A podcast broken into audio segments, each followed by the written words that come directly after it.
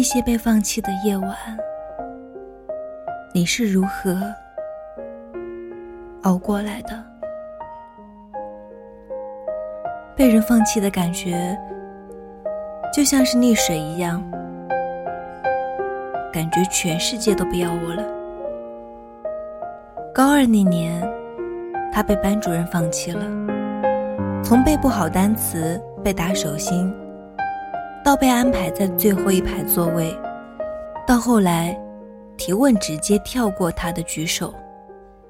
去年，谈了三年的对象，突然提了分手，他就觉得，血在不断的往脑袋里面涌，身子往下沉，整个人一片空白。他最后问了一句：“你不要我了吗？”男生点了点头。是，我放弃你了。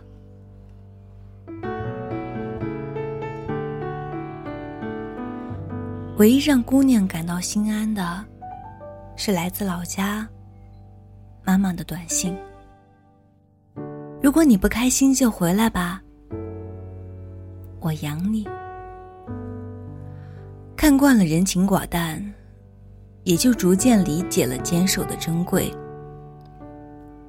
你生命里总有那么一个人，绝对不会放弃你，如曙光般出现，救你于水火。奇迹发生的地方，大多是因为不放弃。马建岳。曾经牵着妈妈的手，落泪说：“我知道自己从小就与众不同，没像别人一样读书学习，而是唱歌跳舞，进了女团，包括现在任性的决定早早结婚生子。但是不管我做怎样的决定，妈妈从来都没有说过一个反对。”永远在背后支持着我。你们知道什么是我们最大的勇气吗？是偏爱，是来自你身后的支撑。有人讲了自己的一段经历，在重点班里，他的数学考了最低分，只有四十分。老师替他把卷子挡得死死的，不让其他人看到分数。等所有人都走了，再留下来给他讲题。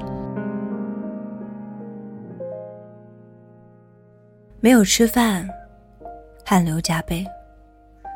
就是这么一个小小的保护，让这个男生温暖了一辈子。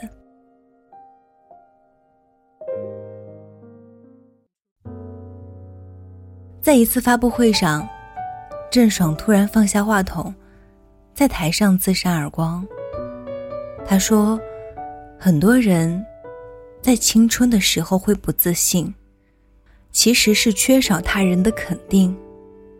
这世上有人不放弃你，愿意给你机会，你的人生就还有希望。”唯一能使人生完整的，是爱。能够让我们更好走下去的人，是生命里为你托底的人。有一个女孩，她改了自己的 ID，她之前留的是“熬过所有苦难”，现在改成了冰冷冷的三个字：“